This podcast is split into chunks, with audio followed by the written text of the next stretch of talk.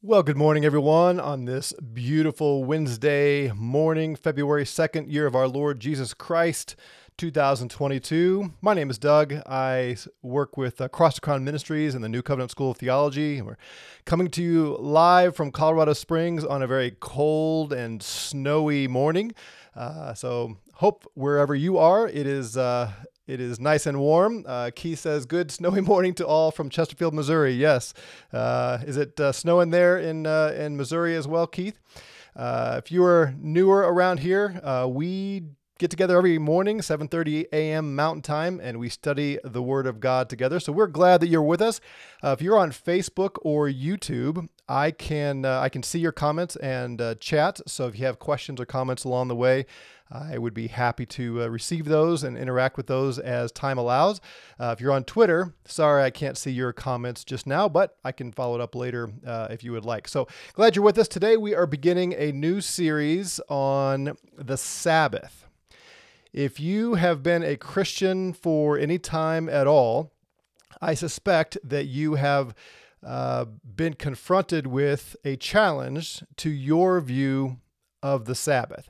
Now, maybe some of you were raised in a church or even recently became a Christian and are being discipled in a church that uh, pretty much doesn't talk about the Sabbath.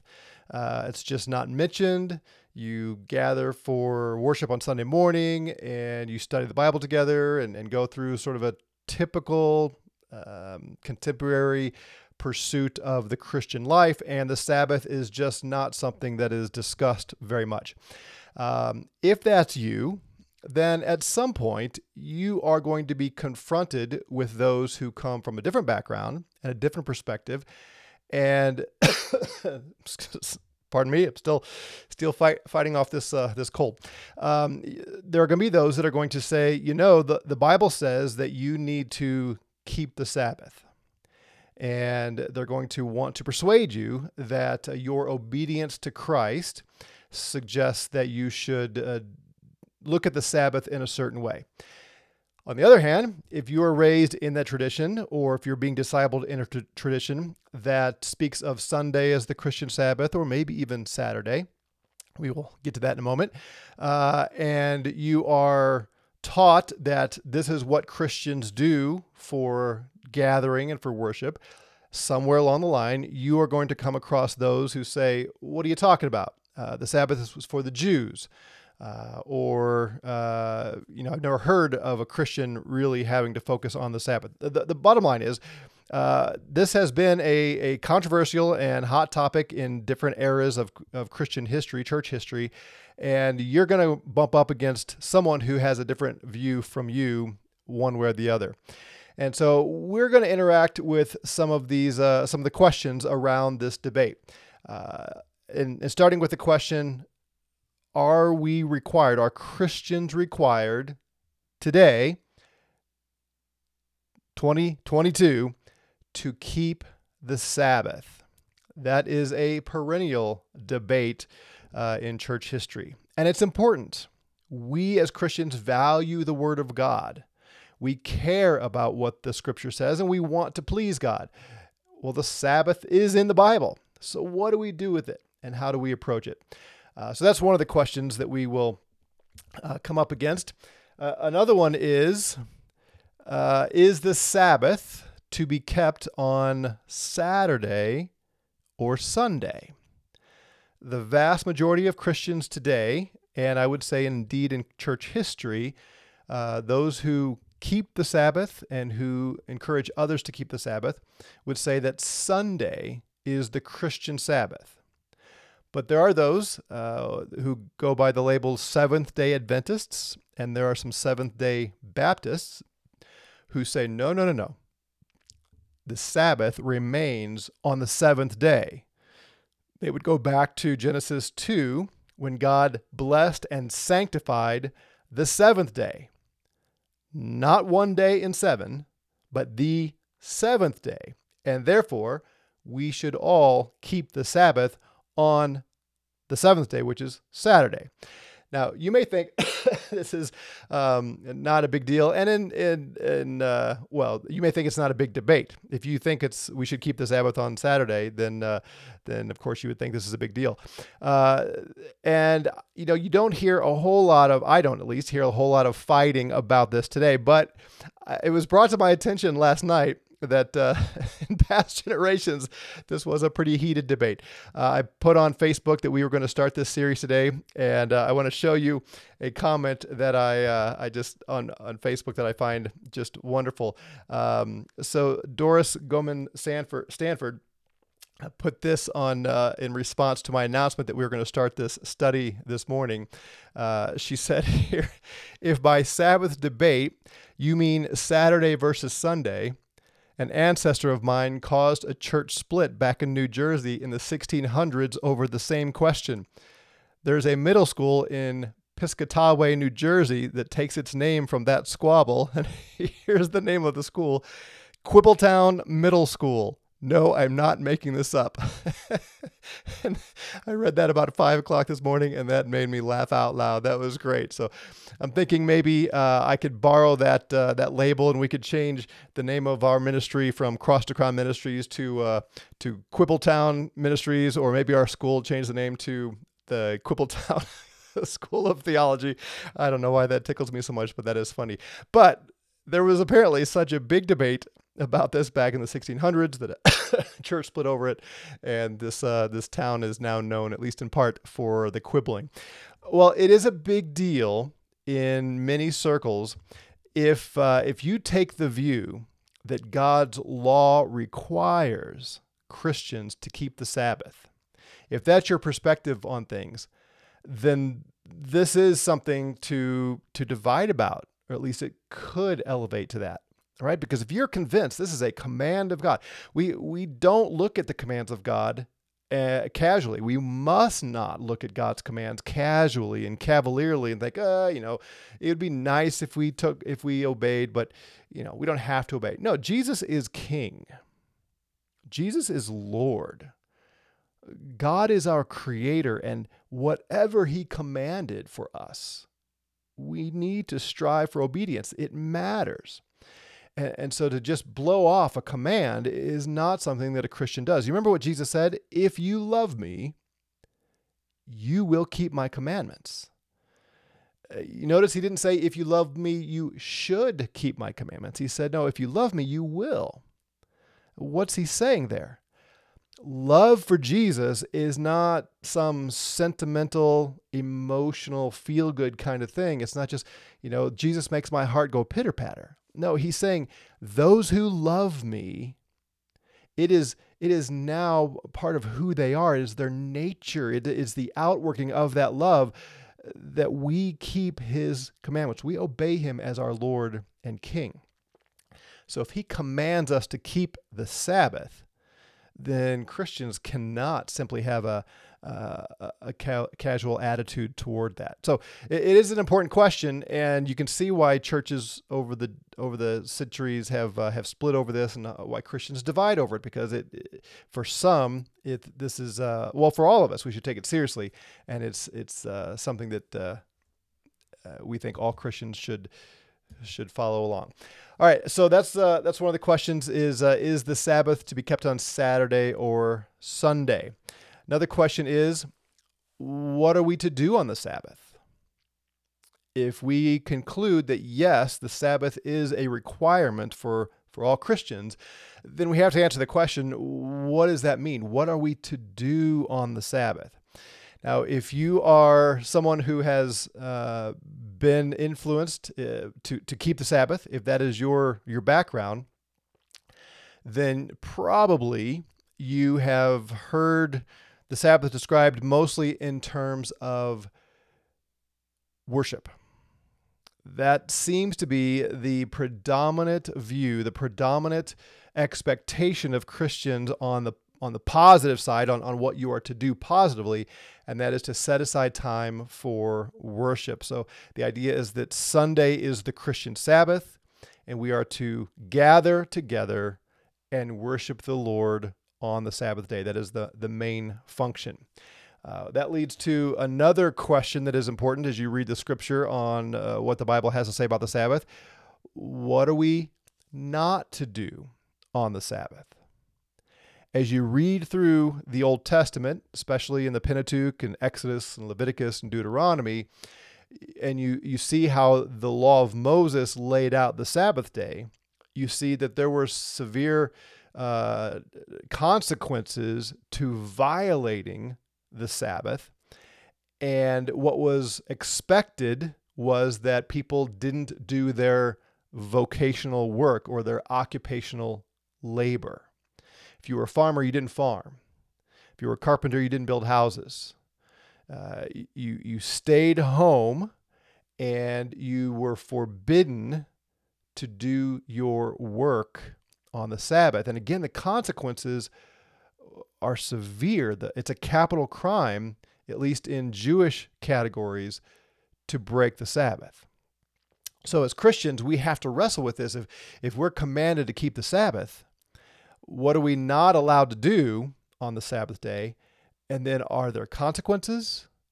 Uh, are there uh, severe punishments? Now, most people would say, even the most stringent Sabbatarians, most would say uh, it's no longer a capital crime. At least the church should not uh, should not bring capital punishment to a Sabbath breaker. Some might argue that the state should. That the government should take the commands of the Old Testament and apply them uh, to every civil uh, authority, and that the, the, the government should uh, bring capital punishment on Sabbath breakers. Uh, that's a minority view, but there have been some who espouse that. But we do have to wrestle the question, what are we forbidden to do and what are the consequences? Is it church discipline? Is it excommunication? And, and how do we define those boundaries and expectations on the Sabbath? Another question, is Sabbath keeping a creation ordinance binding on all men for all time? When we read the Scripture, when you read the Old Testament, the word Sabbath does not occur until Exodus chapter sixteen. And it's given to Israel as part of the law, the expectations that God has for the nation of Israel. So as you're just reading it, it, it seems like the Sabbath didn't exist prior to Exodus, and we know there was a whole lot of history prior to Exodus, and that now God brings this command on this nation of Israel. And so the question comes, well, then why would anybody expect non-Jews to keep the Sabbath? Whether it was non-Jews of Moses' day, or if you go back prior to the law, prior to the giving of God's commands on Sinai, you know, does Abraham, was he required to keep the Sabbath? Uh, and then what about modern day? Are we expected to keep the Sabbath? And if so, how do we justify that if the Sabbath was given to Israel? And part of the answer to that question is that those who believe that we should all keep the Sabbath, they would say, no, it was it was not originated in Exodus sixteen or Exodus twenty at the giving of the law to the Israelites. They would say the Sabbath is a creation ordinance. And by that they mean God gave the Sabbath in the very beginning. And it was expected, it was a it was a command, an ordinance given to all mankind at the very beginning, uh, similar to the way we look at marriage, right? The, the first man, first woman were created, and they were given this institution, this relationship, this, this covenant, if you will, of marriage. And it, it's expected that this is the normal situation for men and women throughout all of history, uh, that men and women are to get married. And, and we see this practiced in uh, in virtually every culture, some sort of marriage where husbands and wives, men and women, come together in, in this relationship, and that is the foundation for the family and so on. And, and so they would look at that and say that is a creation mandate or a creation ordinance. This is the expected situation for men and women: get married, have children, form a family. In a similar way, they would say that when God blessed and sanctified the seventh day, that that is a an expectation that all man now, mankind, would set aside the seventh day and worship him, because that's the way God established the the rules, if you will, the the, the order for mankind at creation. Now, I mentioned these categories of Seventh-day Adventists and Seventh-day uh, Baptists, and they look at the creation mandate, which pretty much everybody who who believes in an ongoing Christian Sabbath would appeal back to Genesis two and the, and the, the creation ordinance there. The Seventh-day Adventists and Seventh-day Baptists, they look at that command as they see it in uh, in Genesis two, and they push back on the other Sabbatarians who say we are to worship on the first day of the week, on Sunday. And they would say to them, what is the justification for transferring uh, the Sabbath to the first day of the week? You, you see the point? So you have you have two groups of Sabbatarians, two groups of folks who say we should keep the Sabbath. Uh, the the minority the minority view is that we should keep the Sabbath on the seventh day. The majority view is that we should keep the Sabbath on Sunday, on the first day of the week. Both groups appeal back to Genesis two, where God blessed and sanctified the seventh day and set this expectation that men worship him on the seventh day, that we, we set aside that day and we, we rest from our vocation and we worship. So you've got two groups appealing back to Genesis two to say, yes, keep the Sabbath. And the, the seventh-day groups, the Adventists and the Seventh-day Baptists, they look at the, the rest, which again is the majority, and they say, well, wait a minute. You are agreeing with us that, that God instituted the Sabbath day, that it is a day of rest and a day of worship, but you have transferred that day of rest and worship from the seventh day to the first day of the week, from Saturday to Sunday.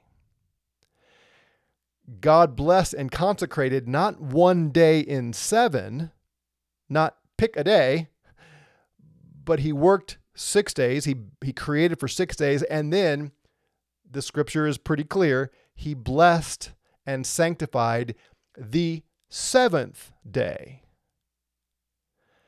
Therefore, if we are going to hold to a Sabbath based on Genesis two, it needs to be the seventh day. So on what basis do you all transfer that day of rest and worship from the seventh day to the first day of the week, to Sunday? And of course, uh, those who hold to the first day Sabbath, they have answers. They have they have a response to that. But it is a legitimate question. It's a good question. Okay, so uh, let's let's back up a little bit. Why is there such a divergence of opinion on this question? So the, you know, there's there's sort of three groups. There's the the group that say yes, keep the Sabbath on the seventh day. There's the group that says, yes, keep the Sabbath, but on the first day. And then there's a, a group that says, no, we don't have to keep a Sabbath. Jesus is our Sabbath.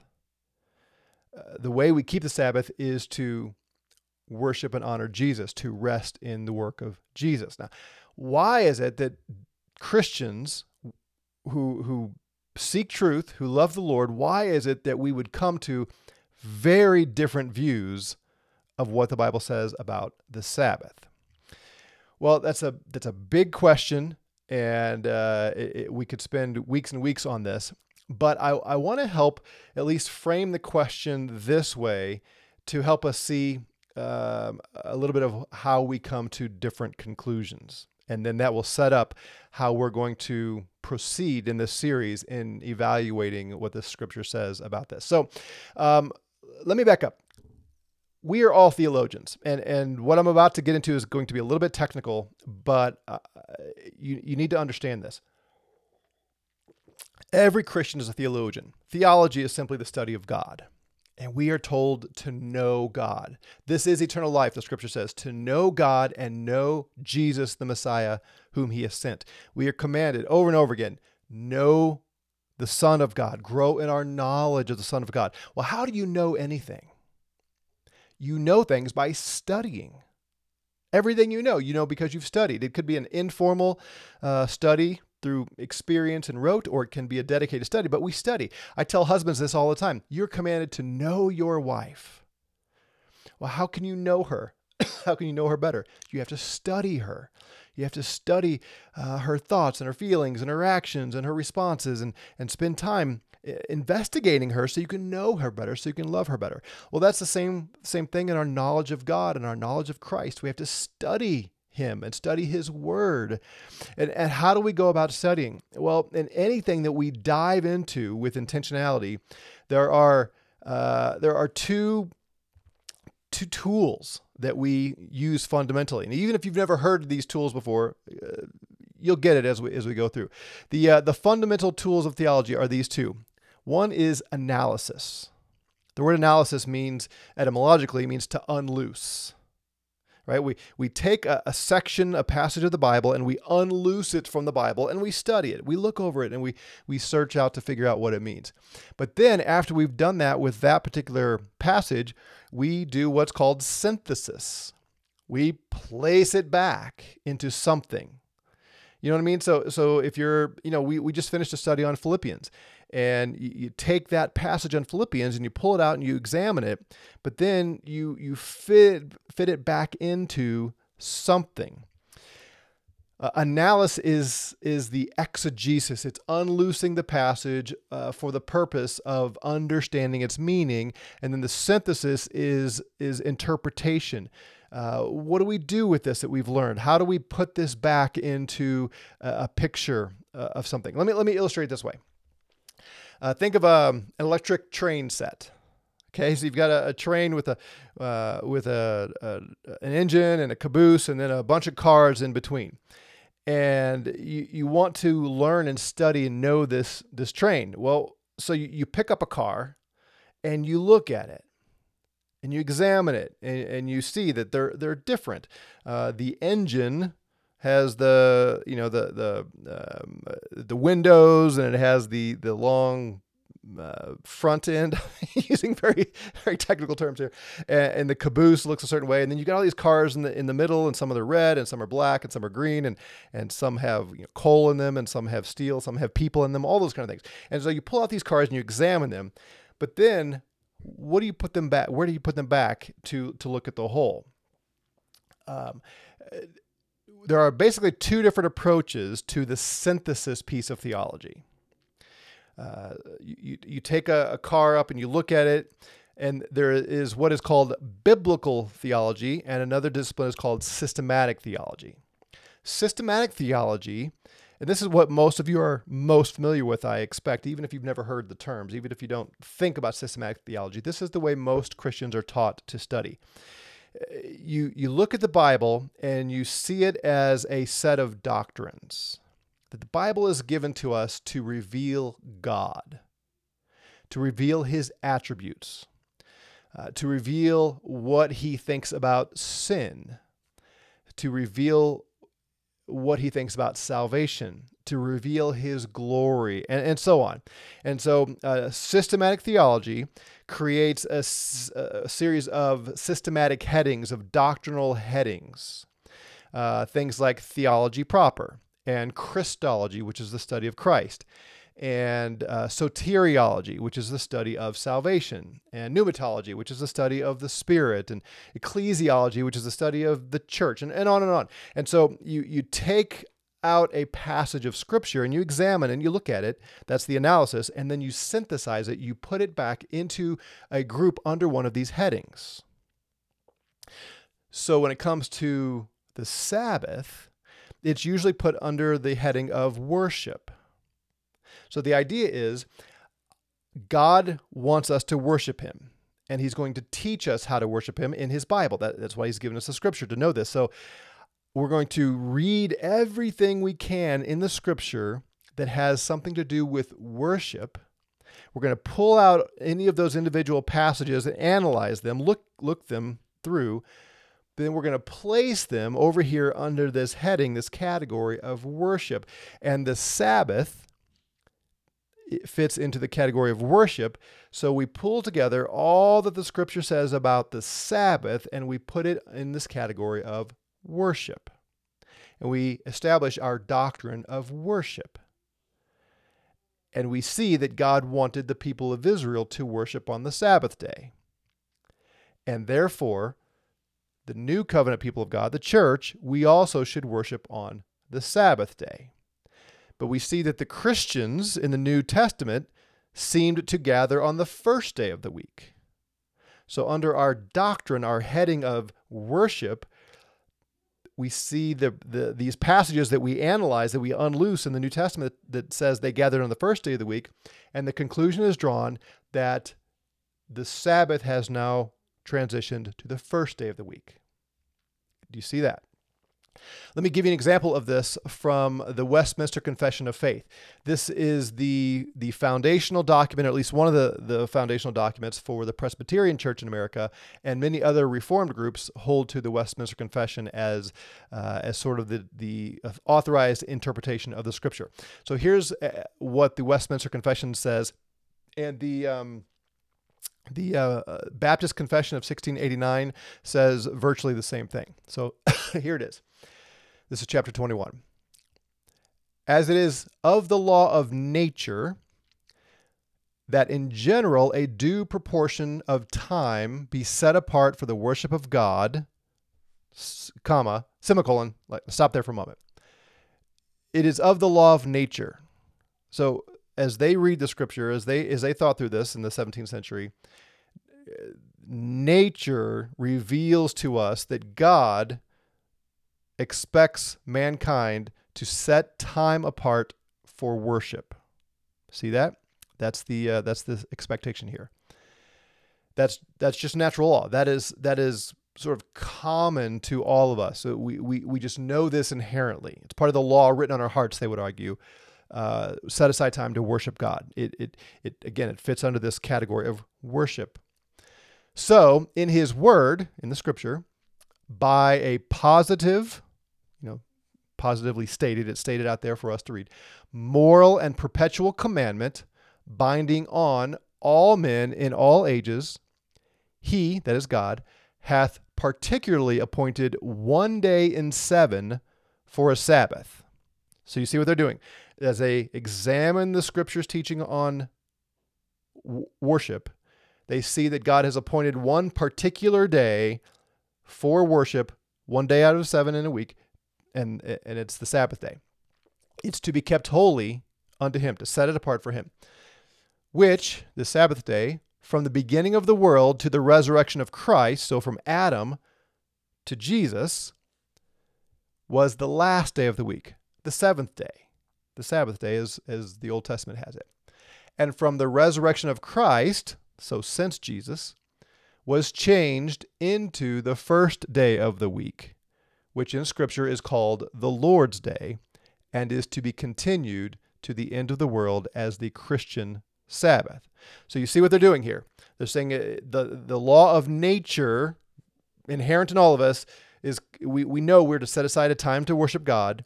They look at the Scripture and examine it cover to cover and say, okay, the day that we're to set aside is called the Sabbath. In the Old Testament, prior to Christ, it was the sixth or the seventh day of the week. Now, since Christ, it is the Lord's Day, the first day of the week, and that is what we are to do going forward. Uh, they go on and they say, the sa- this Sabbath is to be kept holy unto the Lord, when men, after a due preparing of their hearts, so we, we set aside the, the Sabbath and we prepare our hearts, and the proper ordering of their common affairs beforehand, so before you enter this time and space of worship on, on Sunday, the Sabbath, they do not only observe a holy rest all the day from their own works, their own words, and their own thoughts about their worldly employments and recreations. So on on this day, on the Sabbath day, this day of rest, you're to observe this holy day, but you rest from works, you rest from the words and thoughts about your employment, your occupation. Again, if you're a, if you're a carpenter, you, you stop thinking about carpentry. You don't do carpentry. You don't, you don't let your mind go there. And recreations. So your hobbies, your, your, your pleasures, maybe your, you know, football and that kind of thing. You set all that aside, but also so that, so you rest from those things, but also you're taking up the whole time in the public and private exercises of his worship and in the duties of necessity and mercy. So doctors, for instance, their duties are necessary and mercy. And pastors, they would argue, their du- duties are necessary and merciful. So doctors and pastors can perform their employment on Sunday because they are required. But for everyone else, you just set aside your occupation and your recreations and instead devote all of your time to public and private worship. So that's one example of of where uh, those who hold to a, a Sabbath day requirement uh, do systematic theology and uh, place the Sabbath under this category of worship. The other discipline, the other approach to Scripture, is called biblical theology. Now, that doesn't mean simply uh, theology that comes from the Bible. Everybody, every Christian would say their theology comes from the Bible. But it's a specific way of looking at the Scripture in that synthesis part where you, you unloose, you, you take a passage out and you examine it, but then how do you put it back? What do you put it back into? What what's the how do, how do you look at the framework of, of Scripture? Biblical theology says, put simply, that the Bible was not given to us as a systematic theology. That, that the primary purpose of the Scripture is not to reveal God abstractly, uh, not to reveal simply the attributes of God and the uh, the the categories of the doctrines that that systematic theology views, but the the main message of Scripture is the story of Jesus. That that we're to read the Bible first and foremost as the revelation of Christ, the, the history of redemption. From Genesis through Revelation, the beginning to end, Jesus is the Alpha and Omega. Everything in the Scripture is about Christ. And that as we put passages back into the text, back into the framework, we're to, to examine them and then put them back, not under theological headings, but to see how does this fit in the story of Jesus? What does this tell me about Christ? What does this tell me about the gospel? What does this tell me about the kingdom of Jesus Christ? And uh, as you may have gathered here, uh, I'm an adherent of, of biblical theology. I believe that is how we're supposed to do theology. I believe that is what the Bible itself says to do in theology. Uh, let me show you very quickly here as we're, as our time is, is running out. Let me show you Jesus himself taught this. In John's Gospel, chapter five, he says this, as he's rebuking the Jewish leaders of his day. He says, "You search the Scriptures because you think that in them," and he's here, the Scriptures will be the Old Testament. The New Testament hadn't been written yet. So he's describing the Old Testament. He says, "You guys, you Jews, you search the Old Testament because you think that in, in them you have eternal life. You, you will find eternal life in the Old Testament." Notice what he says here. It is these, these Scriptures that testify about me. Jesus himself is saying the Old Testament Scriptures point to him, point to Jesus. You remember when Jesus was on the road to Emmaus and he encounters some disciples that uh, that don't realize that who they're talking to is the risen Jesus, the risen Lord. And Jesus has some strong words of rebuke for these men. And here's what he says. He says, "Oh, foolish men," calls them foolish, these disciples, "and slow of heart to believe all that the prophets have spoken. Was it not necessary for the Christ, the Messiah, to suffer these things and to enter his glory?" In other words, Jesus is saying, as you studied the Old Testament, the prophets, you should have known the prophets were about the Messiah. And the prophets taught that the Messiah would have to suffer and die and rise again to enter his glory. And then notice what he says here. Then beginning with Moses, that would be Genesis through Deuteronomy, and all the prophets, Isaiah, Jeremiah, Ezekiel, Daniel, all, all the way through, he explained to them the things concerning himself in all the scriptures. See what Jesus is doing there? He, he's saying the Bible is about, about me. It's all about me. Everything was leading up to the death and resurrection of Jesus and his ascension and his reign and rule right now.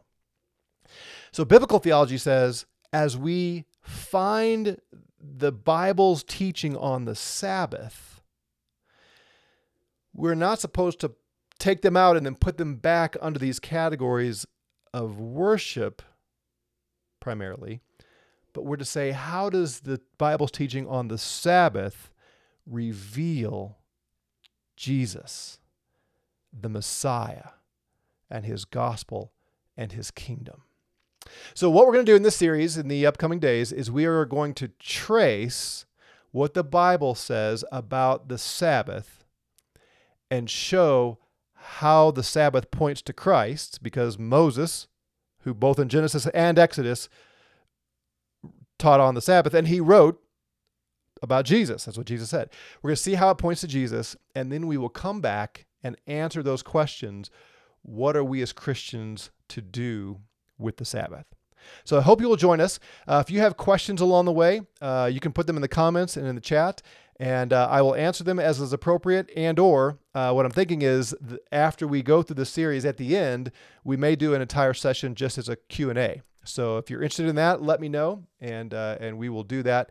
And again, feel free to ask questions as we go. Uh, thanks for joining us. Have a great day. Grace and peace to you in the Lord, and we will see you back here tomorrow morning.